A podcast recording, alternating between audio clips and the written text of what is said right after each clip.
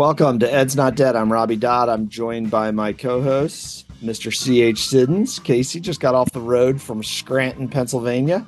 Scranton Scrapper, hello. Good to be back. Good to be back. Great to see you. And, of course, Mr. Peter Krabel. Hey, Mr. Krabes. Good afternoon. Happy President's Day. It's awesome to see you. Ed's Not Dead is brought to you by Ed's Not Dead Media, a full-service educational media company focusing on leadership, instruction, and, of course, 21st century school reform, which we're going to talk about in the show today.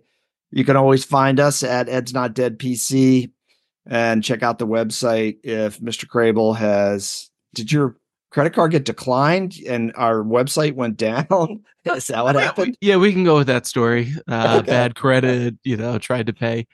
I don't know. Casey told me like a week ago, and I have not been back to investigate why it's not working. All right. Well, from the time our fans hear this show, give us a few days and then log into edsnotdead.com, and hopefully Mr. Krabes will have paid the management. Paid the light bills. The light bills, yes. Fellas, how are you? It's been, just another couple months. It's only been 6 weeks this time. Not bad. Right. Seems to be our months. Season 7 modus operandi, if that's indeed the season that we're in. I actually don't know. When we were in our prime, what were we pumping? How much content were we pumping? Every 2 weeks, man. Maybe 3 weeks. I think I need to take responsibility for scheduling our days from now on, because you guys can't handle it. So we're not good at that. I've been amazed since Mr. Krabel became a principal. Casey, have you noticed that his text response time has just slowed to a crawl? It's starting to cross the Robbie Dodd text response times. I gave Robbie such a hard time for so many years. You did. This is a little bit of karma coming back. I was a very polite text. I was like, oh yeah, who are these people that you can't take 10 seconds to reply to a text? But now, like, pals. Oh, that's cool. The bar is so low. Like, Robbie's texting me like on that text thread with me and you, with all three of us. He's texting a lot, and it's like, oh man, it's like he's carrying the burden of the conversation.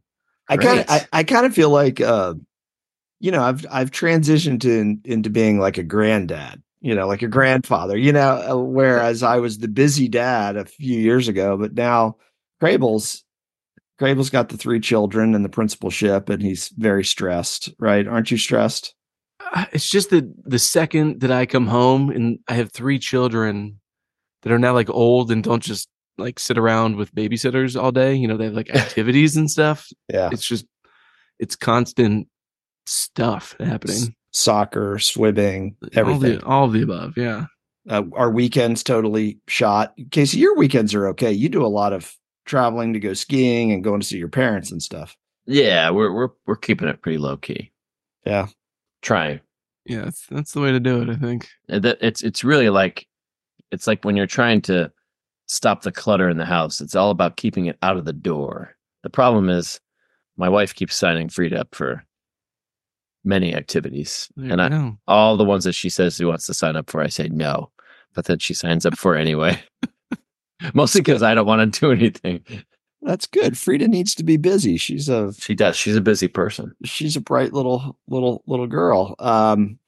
All right. Well, we on the show today have a great show. We're going to make it quick. It's going to be an abbreviated show. No Peter Krabel musical interludes today. We're going to hop right into an interesting article that caught our eye. The trouble with school is too much math. I do believe once upon a time on Ed's Not Dead, Mr. Siddons claimed that he could teach calculus.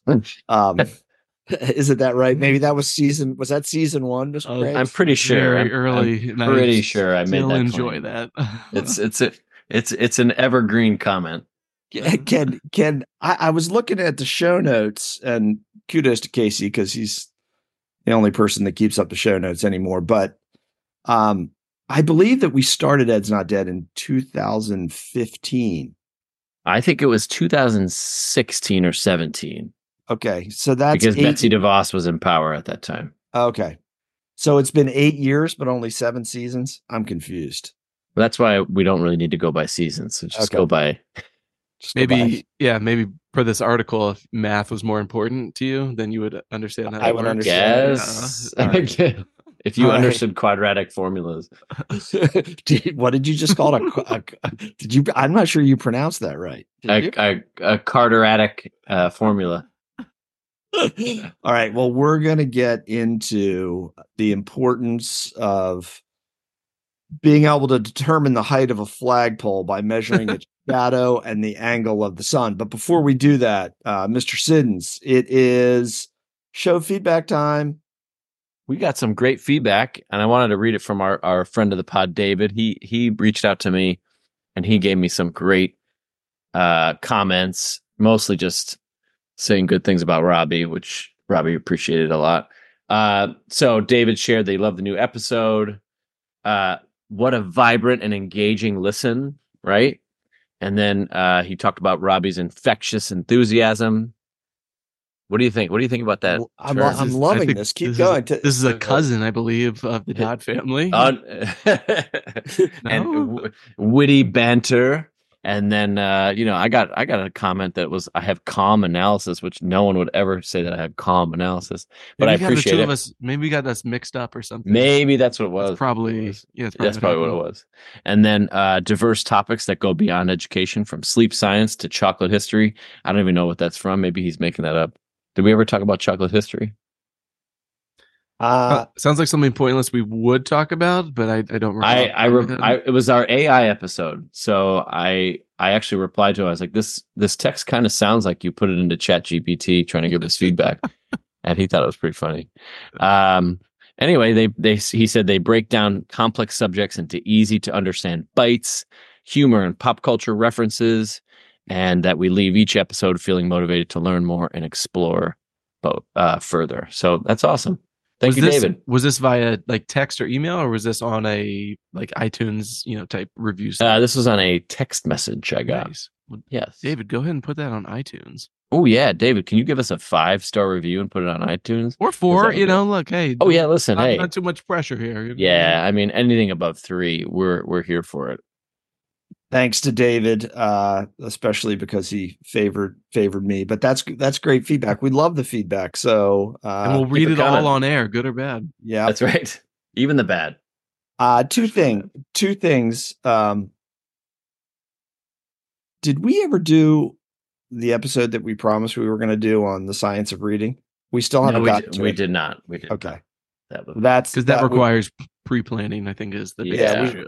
But we have to get to that because Casey was on this conspiracy theory about reading instruction during the formative years of my career, and I wanted to debunk that podcast he was listening to. What was it called again? You didn't even listen to it. I know, but I'm still going to listen when I have time. Well, you had 6 weeks. What have you been doing? You said between then and now you were going to listen to it. I'm sure. I know. I saw some Christmas lights hanging up in the room he's in right now. I think that I know Krabel a lot of his time. I know Krabel listened to it 3 times actually. Yeah, I know he did. So before we segue into math, this is actually a good segue. It goes back to our AI episode. So, Mr. Krabel, you're a principal. Yes, a really bright quantitative learner who can code gets caught for plagiarizing a paper in social studies. All right. Okay. Yeah. So when you're talking to him and you're investigating the issue and he says to you, Mr. Krabel, I wrote the code that wrote the paper. Oh, nice. Respect. So what I basically wrote it. So what do you do? Wow. I know. That's the moral dilemma, isn't it? Oh, that is a good one. It's a good one. It's a good one. And I'd give him credit for it. It's going to happen. I need you to write an apology letter to the teacher and just let it go. I'm going to take 10% off your grade arbitrarily and accept it 3 days late. I'm not sure the social studies and English teachers of the world are going to accept that. I don't think so. No, but I don't think so. Yeah. So that's what we're headed for, I think, with the AI revolution. All right, so let's get into this piece, fellas. We all like this. So once again, the title is "The Trouble with Schools is Too Much Math." It's by Travis Mayer. It was from February 6, 2024, again in the Washington Post. So the point of this is just what the title says, and it shows this picture of these kids against a blackboard writing all different kinds of equations that, oh, there's volume equals length times width times height. You know that one, right? Yeah. Right, Mr. Siddons? So good. It's one of my favorite formulas. So Travis says, I know only two people who can readily recite the quadratic formula. My wife is one. She's always been a whiz at school, but as a choir teacher, she has absolutely no use for the equation. The other person is my brother, who works with electron beam technology as a mechanical engineer. He's in the minority of people who actually use advanced math daily. For most of us, the formula was one of many alphabet soup combinations crammed into our heads in high school long enough to pass a math test. Only 22% of the nation's workers use any math more advanced than anybody? Fractions. Whatever comes before algebra. And they typically occupy technical or skilled positions. That means more than 3/4 of the population spends painful years in schools futzing with numbers. Futzing. I love that word. When they could be learning something more useful. So Travis goes on to say that applied logic essentially is the answer. I know, Mr. Krabes, you're going to like this. You're a very logical person. This branch of philosophy grows from the same mental tree as algebra and geometry, but lacks the distracting foliage of numbers and formulas. Call it the art of thinking clearly.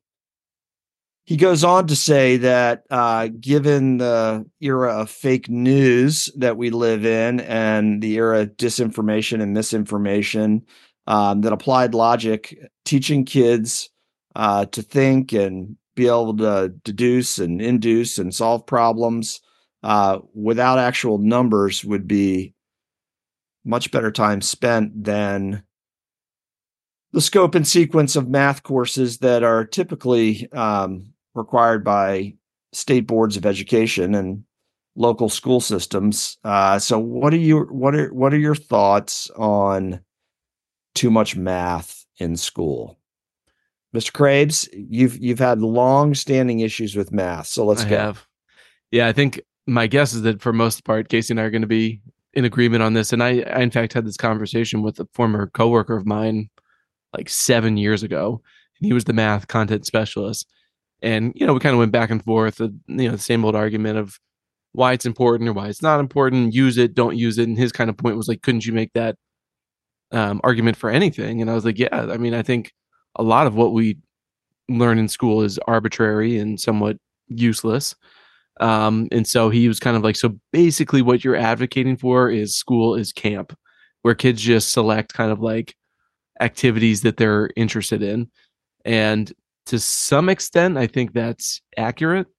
As I've said to you guys for years, I mean, the advanced math that we have kids take is, you know, I mean, what they say, 22% use advanced math.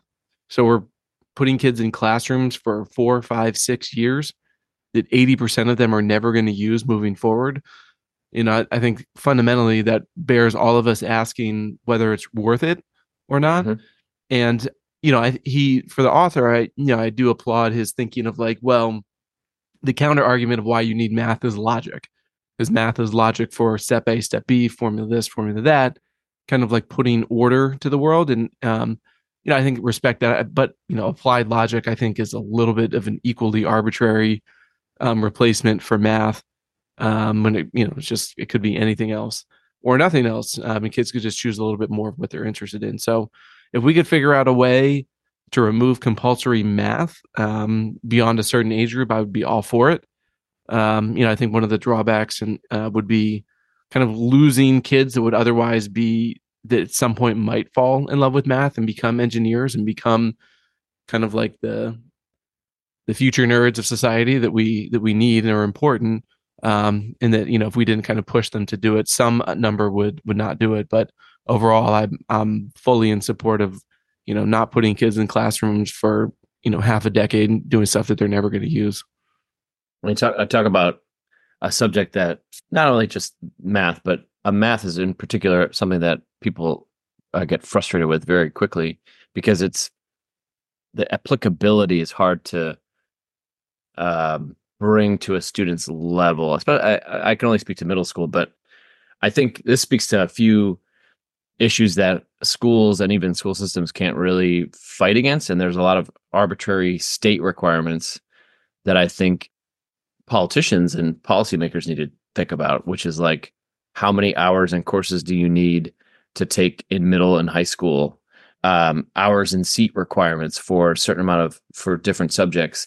I think those are the kind of conversations that we're not having, because everybody's just now just pencil pushing. Like we put kids in seats in math classes because we have to. Whereas the policymakers that make these policies and regulations from the state level don't have to answer to it. I don't know if that is something that, as principals, that seems beyond my scope. But well, speaking of policy, it's reasonable that Travis goes on to say, it's reasonable to suggest that public schools all provide a standardized core curriculum. But what makes up a fundamental education? America has not thought through this question in a national conversation since the 1983 release of A Nation at Risk. Who was the president at that time, Mr. Siddons? Reagan. The product of a presidential commission on education, this report warned of declining achievement in the country's schools and diagnosed, quote, the urgent need for improvement. Among its recommendations were a minimum of 3 years of math for all high school graduates. So I guess my next question would be,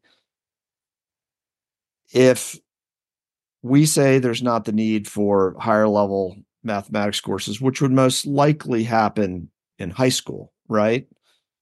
Where do we stop it? Where do we cut it? What should be compulsory, and then anything after that is an elective? I mean, in college, you generally have to take one math class. You know, it's like a little bit of a potpourri that you get to choose. But let's be honest, the college selection of math, if you're not a math person, also seems equally kind of like a joke. Totally. It's one as opposed to three. That's true. That's less. You're right. Yeah, it's less. It's not that it's a better, like, oh, it's one, so it's really good, but it's just less of it. And I think, you know, and I was kind of curious, I was going to bring this up if you didn't, because I consider you the resident Nation at Risk expert. But I think it definitely bears asking, like, what is necessary for, and what makes up a public education today? And I don't think we're anywhere close to even asking ourselves that question, let alone answering it. And well, everybody that I've talked to, when I've talked about this article and this topic, every single person talks about the fact that, well, what about financial literacy? Like, you know, knowing how to pay your bills. And I know that everybody boils that down to like very low rigor skills, but every single person that I've brought this up to talks about budgeting and financial literacy. And it's something that is foisted upon schools in some like arbitrary kind of surface level way in middle school. But it's something that's so useful for someone's entire lifetime. Let me ask you a question, Casey. Your brother, he's an engineer? Yes, both of them. Okay. Did they both do extensive math? Yes, more so my older brother. Did you ask him about this? I did, actually. I'm waiting to hear back from him. Yeah. And I'm curious because the three of us, you know, did not take extensive math courses and obviously ended up in, you know, more of a liberal arts track. He will, one of his quotes was, you know, he took as high level math as he could at our small school in Pennsylvania, a small public school. And his quote was something like, going to an entry level physics course in college as a freshman was like drinking from a fire hose. Yeah. So, you know, he was able to keep up with it, but to say he was unprepared, I think, is an understatement. I want to go back to something you said though, and Krabel teed it up, which is, so financial, I have nothing against financial literacy or financial math, but to Krabel's question about what is an American education or American, I mean, what should kids be learning?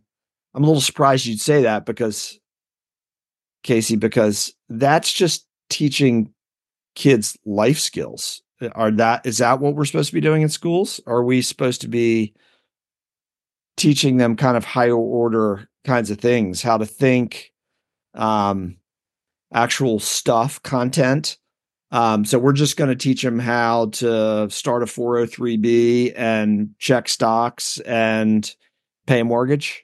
Yeah, no, it's a good point. Yeah. I mean, it is lower level at a far glance. It is a lower level thinking skill. And shouldn't it be, we talk all the time on this pod about how the requirements of schools to prepare kids, I see that as a parental responsibility, but that's just me being very old school. Sorry, say that again. What is that? I see financial literacy as a parental responsibility. Got it. Okay. Oh, okay.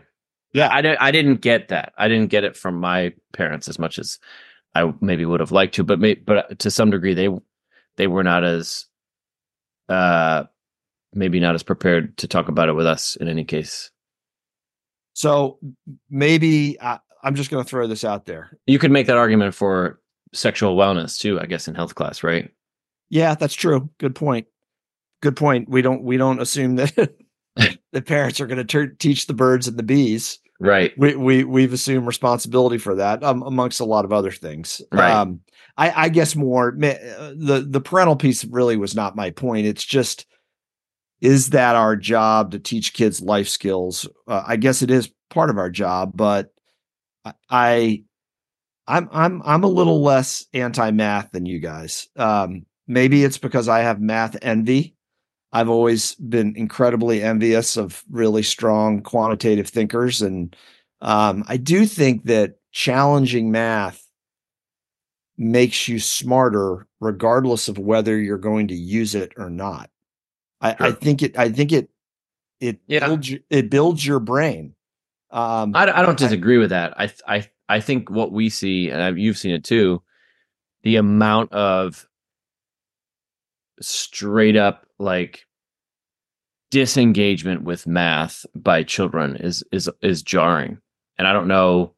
I mean, the motivation factor starts with adults in the room, but I don't know if it's a chicken or egg thing, because like there was a time when we worked together, we had students who were not doing well in math, and they were in like double period math.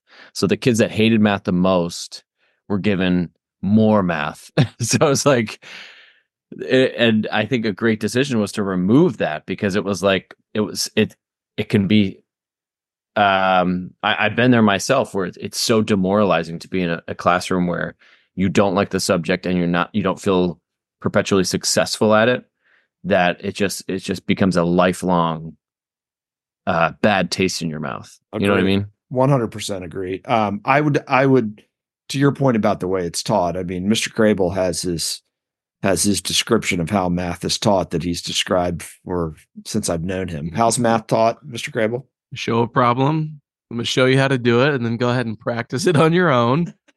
Now practice it with a partner. Then we're going to talk about it. We'll do it on the board and do it together, and then you'll do 50 of them at night. Yeah, now do the odd ones. Only the odd ones. That's right. So funny. I mean, algebra and geometry, I mean, they're taken in both middle school and high school. For the better part of 2 decades, the push was to get everybody in algebra. You guys are middle school educators. You know much more about middle school than I remember now. I think it seems school systems have moved away a little bit from that, pushing that algebra earlier. I might argue that algebra and geometry are necessary. But then the other thing that causes me concern, think about the institutional arrangements that are like so calcified around math. Then what do you do about the PSAT? What do you do about the SAT? I mean, it's American public education hangs its hat on all of these kinds of arrangements, and you would really to your point, Casey, Carnegie units for credits for graduation, all of that would have to be disassembled. Yeah. And we talk about blowing it up. Maybe math is a big part of blowing it up. Well, and that's what I was going to say is that, you know, if you were to rethink math requirements and blah, blah, blah, like it would require a wholesale rethinking of what public education is, you know, in one model. And I don't know whether it's better or worse, but I know in other countries, high school is more like a college model where kids, you have like a morning or an afternoon session.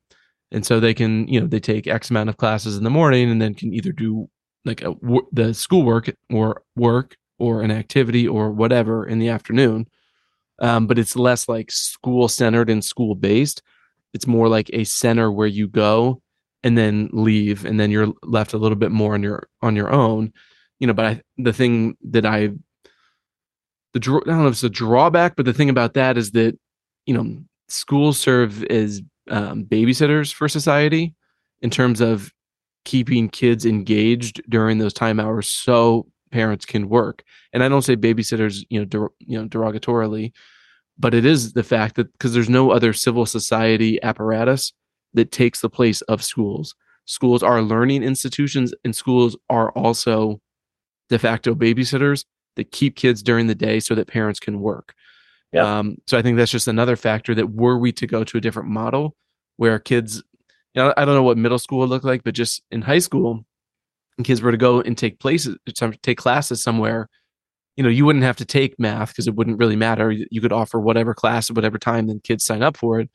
But then you're definitely left with a void of what do kids do for the other 4 hours of the day if they're not in school. High interest electives. Yeah. Camp. And high interest electives are really only found in high school, where in middle school, for example, most schools have very few, like obviously there's like world languages and music electives and maybe that one or two art classes. But beyond that, there are no electives that, in my mind, that's what gets kids really connected and engaged in schools are the electives, because they're just different and fun and maybe not as high stakes. But I think we need more of that in middle school, where the need to be engaged as a learner and a community of learners is so much more profound at an early age than we expect it to be maybe previously. And I do find it, and I know we're wrapping up here, but I do find it interesting that a consequential federal study has not been done in 41 years to determine the state of public education. Yeah, I wonder what it would take for a president or for a secretary of education or for somebody to really to do something very similar, because I do think it would yield very different results. To be honest, I don't know what results it would yield, and I know part of that has been, you know, kind of like the stepping back of the federal government from education generally and kind of leaving it to each state to be a little bit more autonomous. But what do you think the chances of anybody in the next decade doing something similar to really take a look at education holistically? Needs to be done. And as much as I would like to bash A Nation at Risk in the period that it came out, and it's always associated with the Reagan administration. It wasn't, I don't even think really it was commissioned by the Reagan administration. I think it was commissioned prior to him assuming office. Okay. So it often gets kind of lumped in with, you know, Reagan's move to the right in the 80s. But, and there were lots that, I mean, it was the classic, we're falling behind economically because our public schools are failing. And if you go back to that period of time, C.H. Siddons, you weren't even born, and Krabel, you were an infant. That's a one. Is that 1983? Were you born in 83, PC? Yeah. Oh, look at that. He was born the year Nation at Risk came out. I was born in 81. Oh, 81. Okay. All right. You confused me there. I mean, when you look back to that time, it was, I mean, what was happening economically? Inflation was incredibly high. The big three car brands were dying. The Japanese were taking over the automobile market. I mean, it was this scary time of that we were falling behind, and somehow A Nation at Risk said, "Oh, well, it's been school's fault over the last 20 years." So, I mean, I wouldn't, but I do think it is time. Probably, I didn't even think of that, Mr. Krabes. That what would a comprehensive assessment of American public education tell us? All right. So the piece is, do you think I pronounced Travis's name right? Travis Mayer? Yeah. When you said like Meyer, I was like, I'm pretty sure that's Meyer. Okay. But I did not say Meyer. did I say Meyer? Roll the tape. You did not, but it was something that was definitely not Meyer. Okay. Well, there's three vowels right in a row in that name. Are there not? Yeah, any name with three vowels in the middle is tough, right, Pearl? Yeah, Pearl, you agree with me. Mr. Krabel's beautiful daughter just came onto the Zoom screen. The Zoom. All right, so check out the article in the Post. The trouble with schools is too much math, and stay tuned, Mr. Siddons. Eventually, we are going to hit that science of reading topic. So I do have a quiz for y'all. Do you want it? Yeah, are you ready for it? So ready. Can you handle it? Just correct me if I'm wrong. Hasn't it been like three or four straight quizzes where I've just dominated? I mean, yeah, I've not done well recently. Okay. Yeah, you also got the easier questions, but you know, other than that. Okay, that's true. That's true. So since Robbie's the reigning champ, Robbie gets the first three questions. Are you ready? I'm ready. Just so everybody knows, I have no idea what I'm about to ask, and the concepts are so foreign to me that I may pronounce so many things wrong. Did you put it in ChatGPT? Is that basically, yeah. All right, number one, on a Cartesian system, the equation y equals ax to the second power plus bx plus c represents a blank. Is it A, a parabola, B, a curve, or C, a zigzag? I'm going with B, a curve. Incorrect. It is parabola. Mm. You should know that. Guess, though. Good try. Yeah, it was a good guess. Number two, for the equation y equals 0, there can be a maximum of blank different roots. How many different roots? A, 1, B, 2, C, 3. That would be A. It's incorrect. It's actually 2. How could you get these wrong? Yeah, it's up and down, you know. This is quadratic equations, and I'm sad that you don't know this. You know what? You're so lucky that this quiz is not directed at you. I guess when he read that, I was like, infinite? And I was like, it's not a choice. All wrong. All right, the next one is super easy. You have a choice of imaginary or real. All right. Both the roots are same if b to the second power equals 4.a.c. I don't know what any of this means. If b to the second power is less than 4ac, then the roots are blank. 6. Blank 9. No, it's either imaginary or real. Oh, that would be A, imaginary. This is obvious. Okay, that's correct. And if b to the second 4ac, then the roots are definitely real. They are real. Very good. Nice job, RD. You got that one. Wow, Robbie. Very impressive. Good. 1 for 3. Yeah. Nice job. Mathematical mind over there. Whiz. All right, Krabel, you ready? Definitely. 3 out of 3. Let's go. Number one, Pythagorean theorem can only be used in what kind of triangle? A, right. Oh, come on. Equilateral. This is an easy one. C, regular.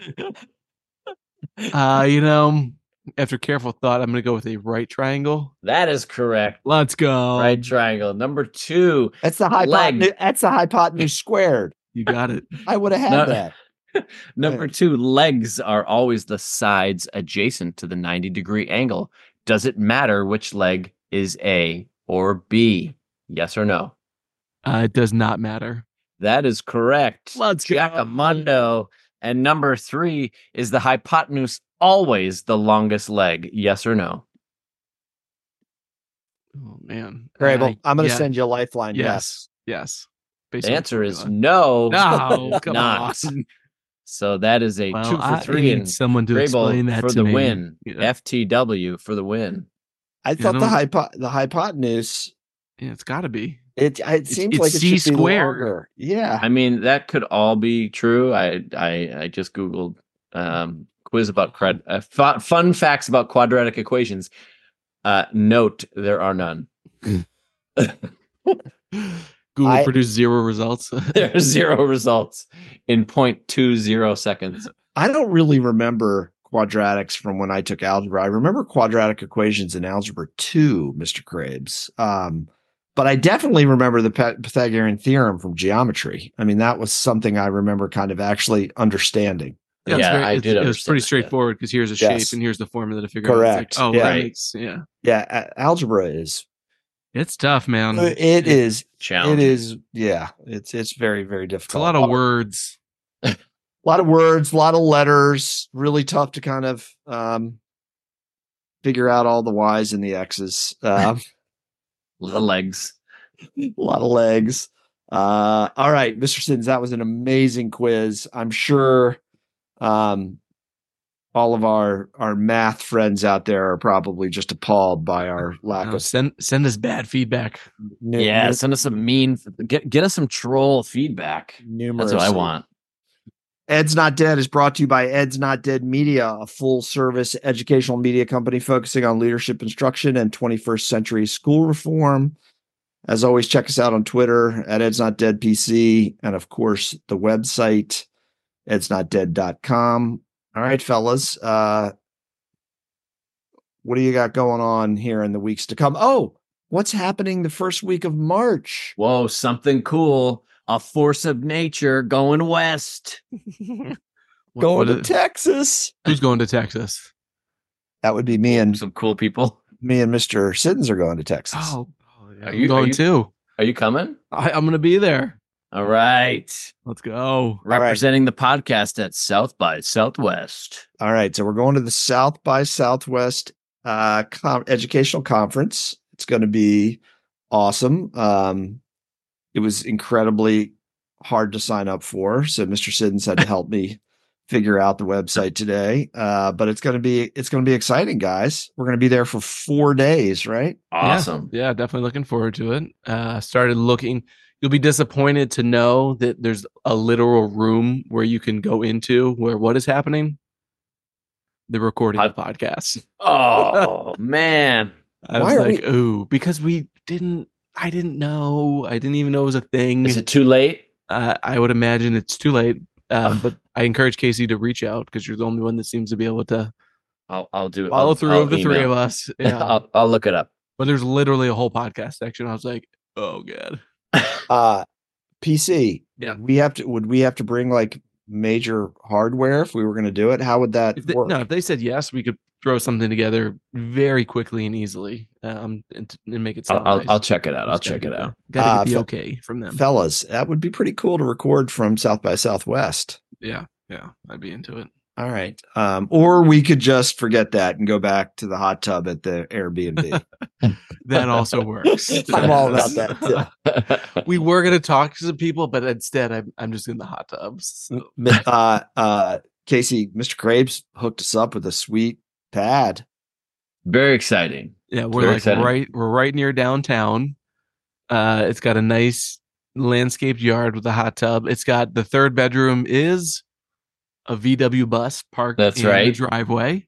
Very excited. That would be Robert's bedroom. Yeah, Shea Roberge over there. Yeah. Should be a good time. It's going to be awesome, fellas. Can't wait. And we're going to actually learn something. I'm excited for the conference. Yeah, it's going to be really cool. So we're leaving on a Tuesday, coming back on a Friday, and maybe we will record Ed's Not Dead while we're there. Yeah, that's awesome. I look forward to Casey's ADD mixing with my antsiness in the middle of a session, like 3 minutes in. We're like, we got to get out of here. Let's go. So are the three of us? We have to go learn something. Are the three of us going to go to every session together? That sounds, really? I don't know. We're going to go to. We have to sign up for a lot of sessions. I might need some alone time. I'm going to go talk to these people over here. I need to do some networking, fellas. So I'll be doing that. Okay. Get us some money. Just be like, hey, do you guys want to give me money? Maybe we can get some more sponsors. There you go. Yeah, I mean, we need some support.